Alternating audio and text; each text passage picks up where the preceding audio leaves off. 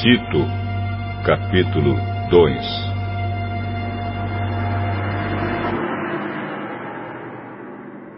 Mas você, Tito, ensine o que está de acordo com a doutrina verdadeira.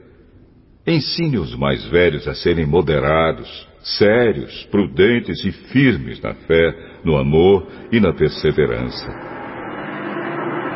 Aconselhe também as mulheres mais idosas a viverem como devem viver as mulheres dedicadas a Deus.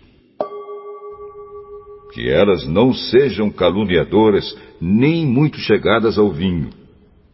Que elas ensinem o que é bom, para que as mulheres mais jovens aprendam a amar o marido e os filhos, e a ser prudentes, puras, boas donas de casa e obedientes ao marido, a fim de que ninguém fale mal da mensagem de Deus.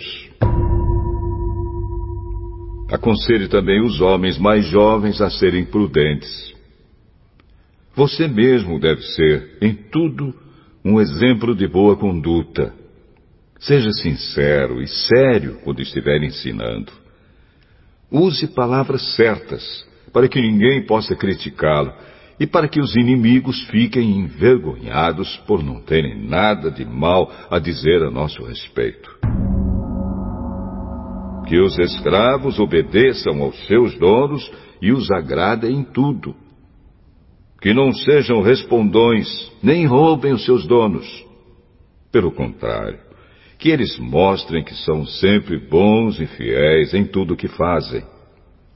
Desse modo, por causa das coisas que eles fizerem, todos falarão bem da doutrina a respeito de Deus, o nosso Salvador pois Deus revelou a sua graça para dar a salvação a todos.